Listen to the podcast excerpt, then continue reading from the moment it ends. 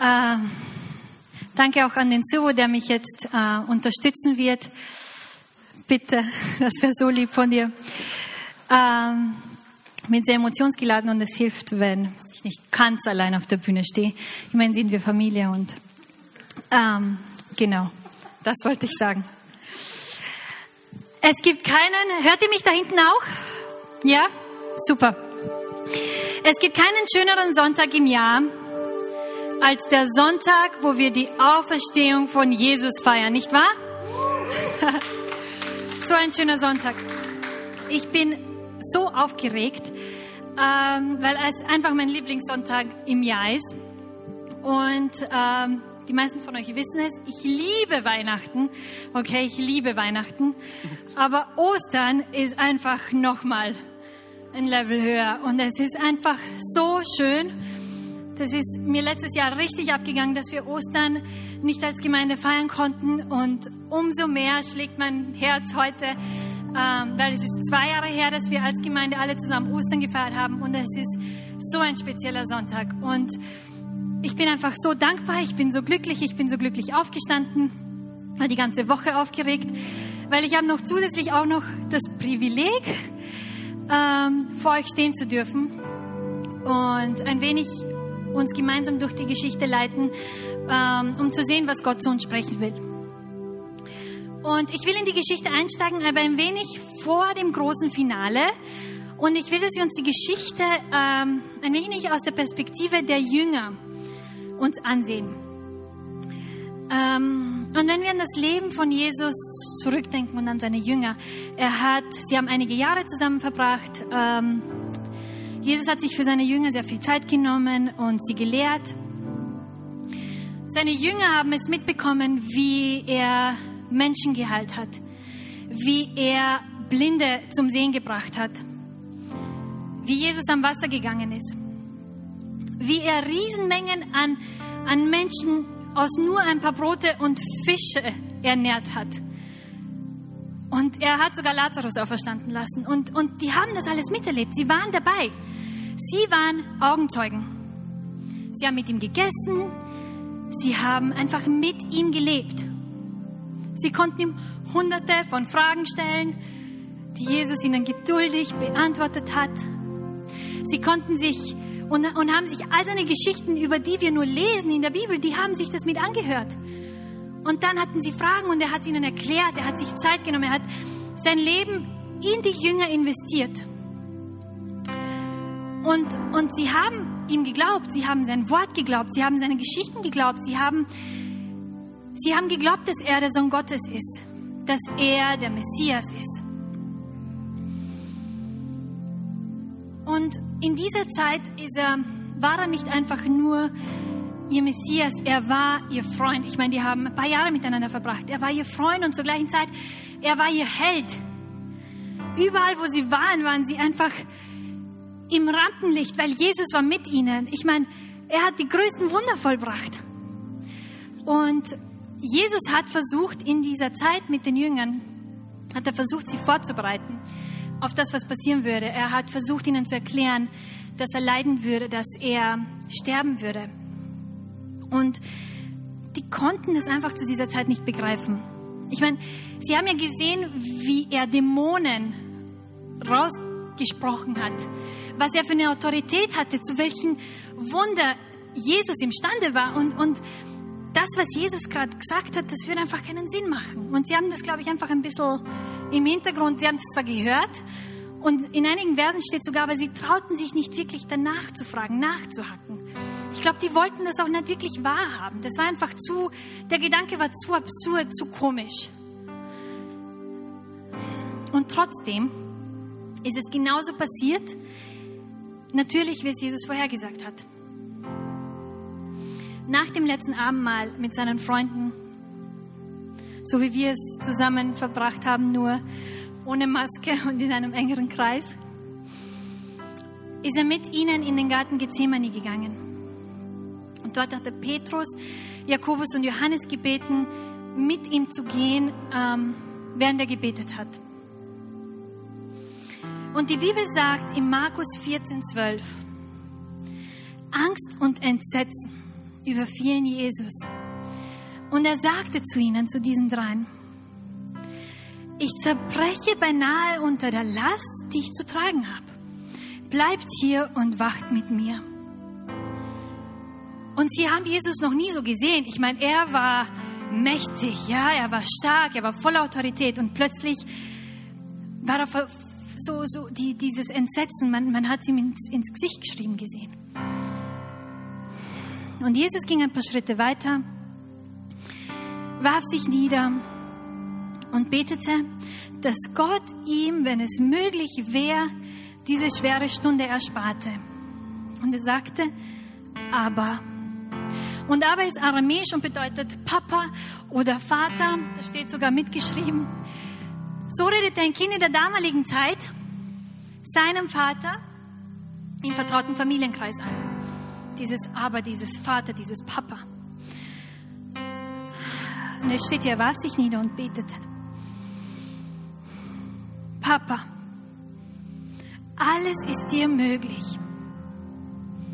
Lass diesen bitteren Kelch des Leidens an mir vorübergehen. Aber nicht, was ich will, sondern was du willst, soll geschehen. Er wusste, was ihn erwarten würde. Und obwohl er Gottes Sohn war und er mächtig war und er fähig war und sein Vater noch fähiger war, wusste er, dass er diesen Schmerz, dieses Leid, diese Folter spüren würde, würde wie einer von uns als Mensch, weil er war in einem menschlichen Körper. Und er kam so ehrlich er nur konnte vor seinem Vater, bei dem er wusste, dass alles möglich ist und flehte ihn an, ihm all diesen Schmerz zu ersparen. Und ich kann mir das nur vorstellen, wenn mein Kind mich anflehen würde, ihm so einen großen Schmerz abzunehmen und ich imstande bin, es ihm abzunehmen. Ich glaube, jeder von uns würde so einen Schmerz seinem Kind abnehmen, wenn es in seiner Macht war. Und es war in Gottes Macht. Und wir denken uns vielleicht, was ist Gott für ein Vater, dass er ihm das nicht abnimmt? Er sieht, er leidet, er, in, in einem der Evangelien steht, er, er, er hat den Schweiß mit, mit, mit Blut, mit Bluttropfen. Aber Gott wusste, Gott wusste, dass er nur so seine Liebe uns gegenüber zeigen könnte. Und wir sie nur dann verstehen, wenn er seinen eigenen Sohn für uns, für jeden einzelnen von uns opfert. Damit wir, seine Kinder, damit er uns wieder mit ihm vereinen kann, musste sein allergeliebtester Sohn sterben. Das ist die Liebe unseres Vaters für uns.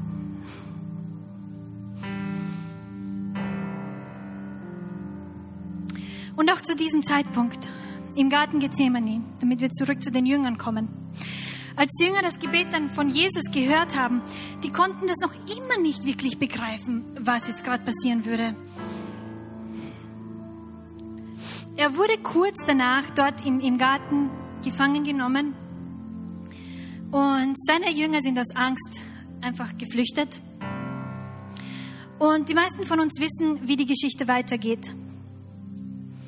Jesus wurde zum hohen Priester gebracht, dann vor Pilatus und schlussendlich wurde er dann zum Tode verurteilt. Er wurde dann am, am Karfreitag, den Freitag, den wir gerade hinter uns haben, wurde er gekreuzigt. Und wir haben auch die Leidensgeschichte gehört. Und anschließend wurde er in eine Grabkammer begraben und es wurde ein großer Stein davor geschoben. Und ich, ich kann mir nur vorstellen, wie sich die Jünger in diesem Moment gefühlt haben. Dieser Jesus, dem sie die letzten Jahre gefolgt sind, dem sie vertraut haben, dem sie zugeschaut haben, mit dem sie gelebt haben, mit dem sie gegessen haben, an den sie sogar als Erlöser geglaubt haben. Der ist jetzt tot. Ich meine, wenn, wenn wir uns einfach nur das vorstellen, bis jetzt waren die einfach immer auf der Gewinnerseite. Wenn sie mit Jesus waren, im Lampen, in, im, im, im, im Spot, der war, er, sie waren der Gewinner. Er war der, der die Wunder vollbracht hat. Er hat sich sogar getraut, den Pharisäern die Wahrheit direkt ins Gesicht zu sagen. Keiner traute sich das. Ich meine, er hat sogar Tote auferstehen lassen. Und sie haben alles miterlebt. Und, und nun das, das macht einfach keinen Sinn. Ihr Freund ist tot. Und ich kann mir nur vorstellen, sie waren, sie waren sicher komplett verwirrt. Sie waren ängstlich. Steht auch in der Bibel, sie hatten Angst. Ich kann mir vorstellen, dass sie vielleicht sogar enttäuscht waren, weil die haben so viel Hoffnung da reingesteckt und die waren von Tag eins, wie Jesus ihnen gesagt hat, hey, kommt mir nach. Waren sie mit ihm? Und das macht einfach keinen Sinn.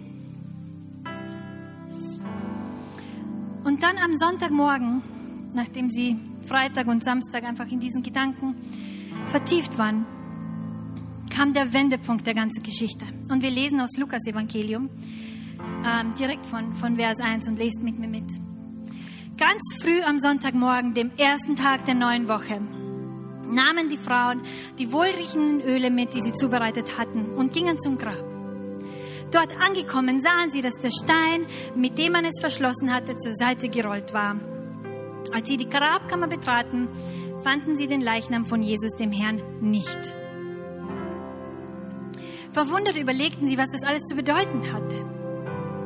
Plötzlich traten zwei Männer in glänzend weißen Kleidern zu ihnen.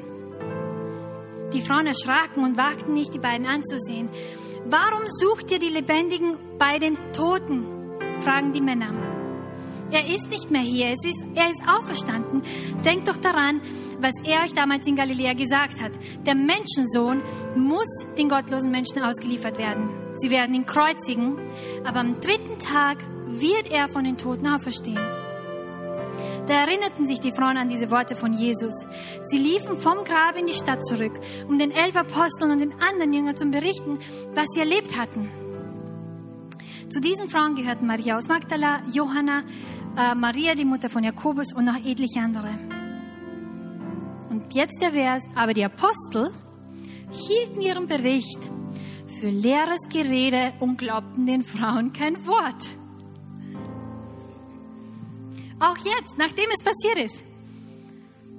Glaubten sie, glaubten, glaubten es die Jünger einfach noch nicht. Es, es war zu, es war nicht glaubwürdig. Es war, sie konnten nicht glauben, bis Jesus nicht vor ihnen stand.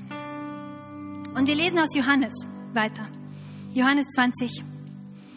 Am Abend desselben Tages hatten sich alle Jünger versammelt. Aus Angst. Aus Angst vor den führenden Jungen, Juden ließen sie die Türen fest verschlossen. Plötzlich kam Jesus zu ihnen. Er trat in ihre Mitte und grüßte sie, Friede sei mit euch. Dann zeigte er ihnen die Wunden in seinen Händen und an seiner Seite. Als die Jünger ihren Herrn sahen, freuten sie sich sehr. Ich glaube, das ist eine leichte Untertreibung hier. Ich glaube, die waren einfach außer sich, okay? Ich glaube, das ist, und wir lesen gleich, aber ich glaube, die waren like, what? Jesus, du bist das? Echt jetzt? Wirklich? In Lukas Evangelium 24, 41 steht sogar, äh, aber vor lauter Freude konnten sie es noch immer nicht fassen, dass Jesus vor ihnen stand. Diese Freude, okay? Wir lesen weiterhin Vers 24 aus dem Johannesevangelium. Thomas, einer der zwölf Jünger, der auch Zwilling genannt wurde, war nicht dabei. Deshalb erzählten die Jünger ihm später, wir haben den Herrn gesehen. Doch Thomas zweifelte. Das glaube ich nicht. Ich glaube es erst, wenn ich seine durchbohrten Hände gesehen habe. Mit meinen Fingern will ich sie fühlen und meine Hand will ich in die Wunde seiner Seite checken, legen. Acht Tage später hatten sich die Jünger wieder versammelt. Diesmal war Thomas bei ihnen. Und obwohl sie die Türen wieder abgeschlossen hatten, stand Jesus auf einmal in ihrer Mitte und grüßte sie, Friede sei mit euch. Dann wandte er sich direkt an Thomas. Leg deinen Fingern auf meine durchbohrten Hände und sieh sie dir an. Gib mir deine Hand und leg sie in die Wunde an meiner Seite. Zweifle nicht länger, sondern glaube. Thomas antwortete, mein Herr und mein Gott. Da sagte Jesus, du glaubst, weil du mich gesehen hast. Wie glücklich können sich erst die schätzen, die mich nicht sehen und trotzdem glauben. Das sind wir. Aber ich komme noch zu dem Punkt. Nur zur Info. Stellt euch das jetzt einfach mal vor, okay? Lasst uns wieder zurück in die Geschichte einsteigen. Ihr Freund, ihr Held, dem sie die letzten Jahre natürlich gefolgt sind, hey, der hat den Tod besiegt. Er ist auferstanden. Und er ist jetzt vor ihnen, hundertprozentig lebendig. Im Lukas-Evangelium, wenn ich mich nicht täusche, steht sogar, Jesus hat sie um Essen gebeten. Die waren einfach noch so sprachlos. Die haben ihm dann einfach beim Essen zugeschaut. Weil sie gesagt haben, er ist ein Geist und Geister können nicht essen. Und er wollte es ihnen einfach beweisen. Er wollte ihnen einfach zeigen, hey, ich bin's, ich bin lebendig. Ich lebe. Das war das größte Wunder überhaupt, die Auferstehung von Jesus. Und plötzlich hat sich alles verändert. Das ist der große Wendepunkt der Geschichte. Dieselben Jünger, von denen wir geredet haben, die gerade noch voller Angst waren, die vor Angst weggelaufen sind, wie Jesus gefangen genommen wurde, die vor Angst die Türen zugemacht haben,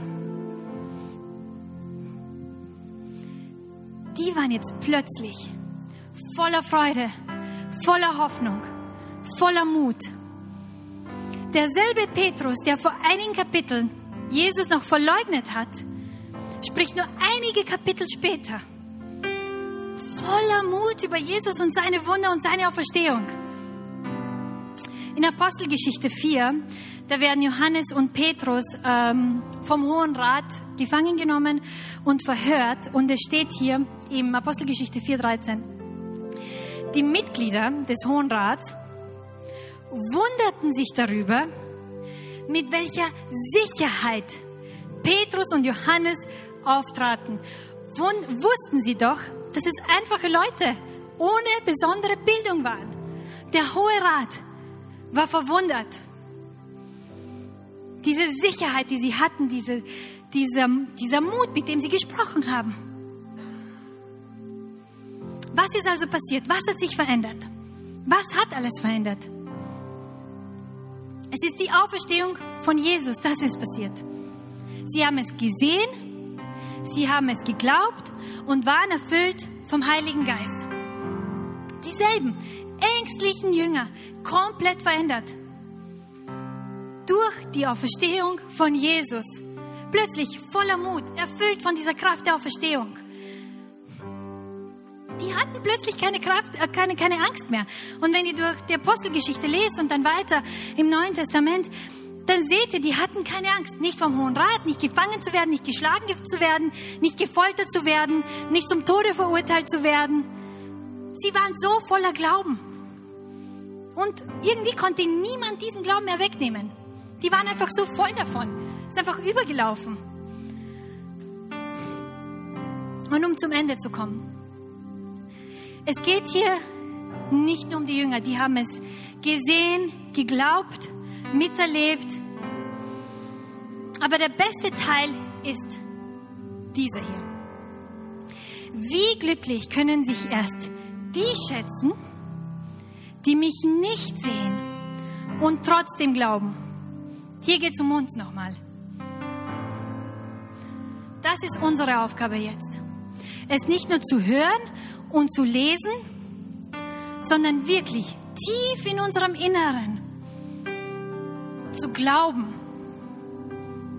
Und der zweite Teil vom besten Teil, zum Glück zwei Teile, ich liebe zwei Teile, in Römer 8, 11. Nun ist ja der Geist, der in euch wohnt, der Geist dessen, der Jesus von den Toten auferweckt hat. Lasst uns das gemeinsam lesen, okay? Lasst uns diesen Teil nochmal gemeinsam lesen. Nun ist ja der Geist, der in euch wohnt, der Geist dessen, der Jesus von den Toten auferweckt hat. Unfassbar, oder? Lasst uns uns mal das richtig vorstellen. Der Geist, der Jesus von den Toten auferweckt hat, der lebt jetzt in mir drinnen. Und in dir und in dir und in dir und in dir und in dir, André. Unfassbar. Hey, und wir haben gesehen, wir haben gesehen, was die Kraft der Auferstehung im Leben von Petrus bewirkt hat. Er war ein komplett anderer Mensch. Glauben wir, dass dieselbe Kraft, derselbe Geist auch in uns lebt? Glauben wir das wirklich? Ich will, dass wir uns alle gemeinsam diese Frage stellen. Wie sollte mein Leben aussehen, wenn ich aus ganzem Herzen an die Auferstehung von Jesus glaube und an seine Kraft in meinem Leben. Ich, ich wiederhole es nochmal. Wie sollte mein Leben aussehen, wenn ich aus ganzem Herzen an die Auferstehung von Jesus glaube und an seine Kraft in meinem Leben? Wie sollte unser Leben aussehen?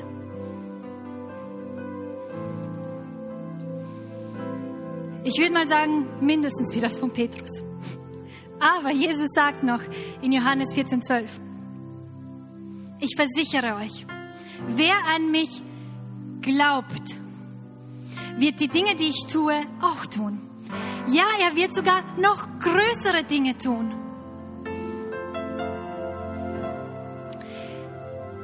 Wie können wir nun in unserem Glauben wachsen?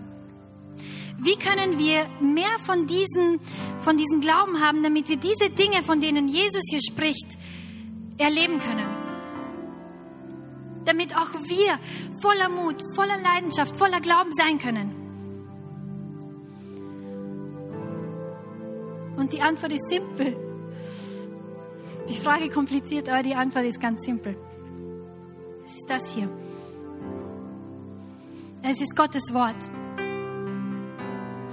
indem wir uns in, in, in sein Wort, in seine Wahrheit so vertiefen, sodass wir einfach nicht genug davon kriegen und so richtig in sein Wort verlieben. Und ich weiß, es ist schwer, es ist ab und zu wirklich schwer, die, die Motivation und die Disziplin zu finden, zu lesen.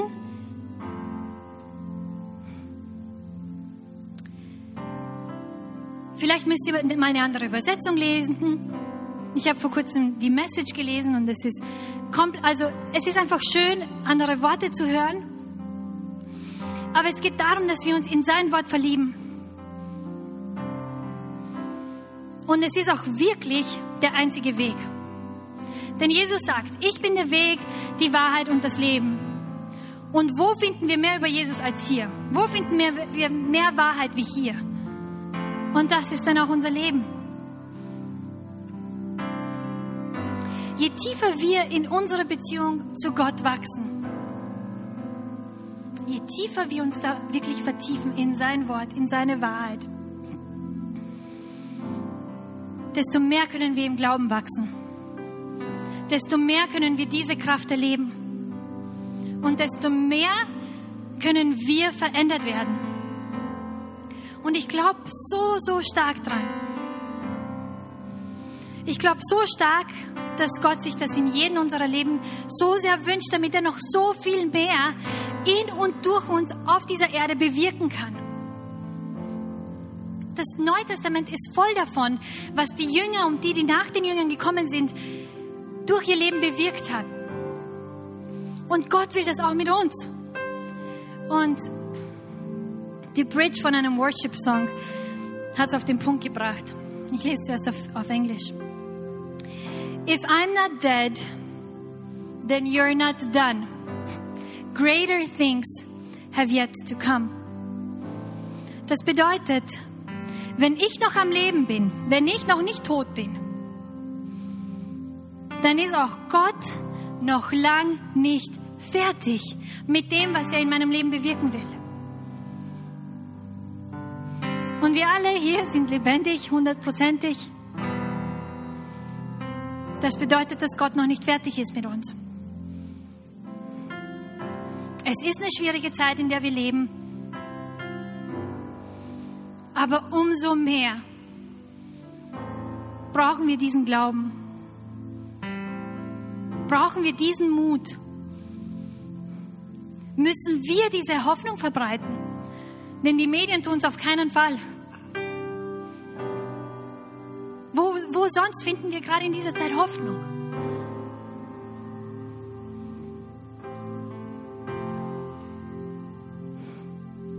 Die Jünger hatten es auch nicht leicht. Sie wurden gefoltert und sie mussten sterben.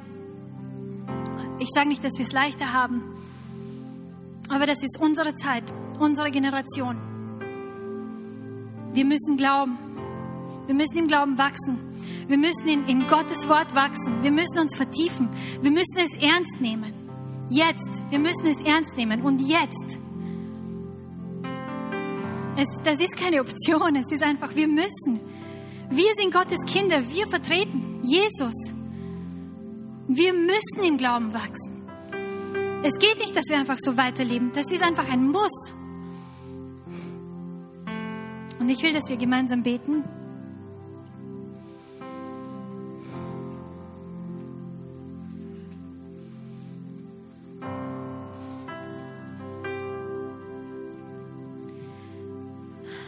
Herr, ich komme vor dir. Und ich will dir für diesen besonderen Ostersonntag danken. Danke, dass du uns deine Liebe bewiesen hast am Kreuz, Jesus. Danke Gott, dass du deinen geliebtesten Sohn für uns auf die Welt geschickt hast, um für uns zu sterben. Dass du deinen Willen gemacht hast, obwohl Jesus dich angefleht hat. Und obwohl es dir das Herz gebrochen hat, wolltest du uns, uns persönlich deine Liebe zeigen. Und das hast du. Danke für das größte Geschenk. Aber danke auch für die Auferstehung.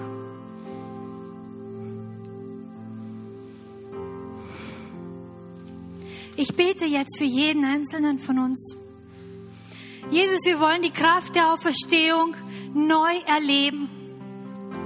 Wir wollen neuen Mut, tieferen Glauben. Wir wollen mehr Hoffnung, mehr Glauben. Wir wollen mehr von dir.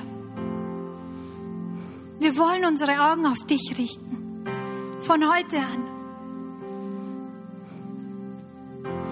Wir wollen, dass du der Mittelpunkt in unserem Leben bist.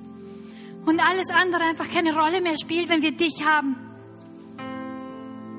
Und ich bete, dass du es nicht nur für heute und hier uns gibst, sondern für morgen und übermorgen und überübermorgen.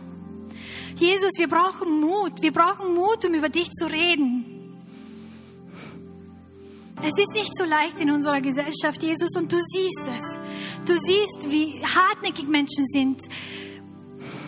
Aber ich bete, dass du uns den Mut gibst. Den Mut und den Glauben, der nicht, sich nicht erschüttern lässt. Und dass du uns die richtigen Türen öffnest, um mit Menschen zu reden. Und wenn wir dann mit Menschen sind, Jesus, noch ein Bonus, bitte gib uns auch noch die richtigen Wörter. Und Jesus, bitte gib uns eine neue Leidenschaft für dich und dein Wort. Es ist schwer, uns täglich Zeit zu nehmen für dich, aber ich bitte, dass du in unserem Herzen jetzt wirkst und uns eine komplett neue Leidenschaft für dein Wort gibst, sodass wir einfach die ganze Zeit an dein Wort denken. Dass wenn wir lesen, du zu uns sprichst, du uns die Augen öffnest und wir uns einfach in dein Wort verlieben können, mehr als je zuvor. Und uns dadurch noch mehr in dich verlieben, Jesus. Wir wollen mehr von dir in unserem Leben, mehr von deiner Kraft, mehr Glauben, mehr Mut wie, wie die Jünger und wie Petrus. Füll uns mit deinem Heiligen Geist.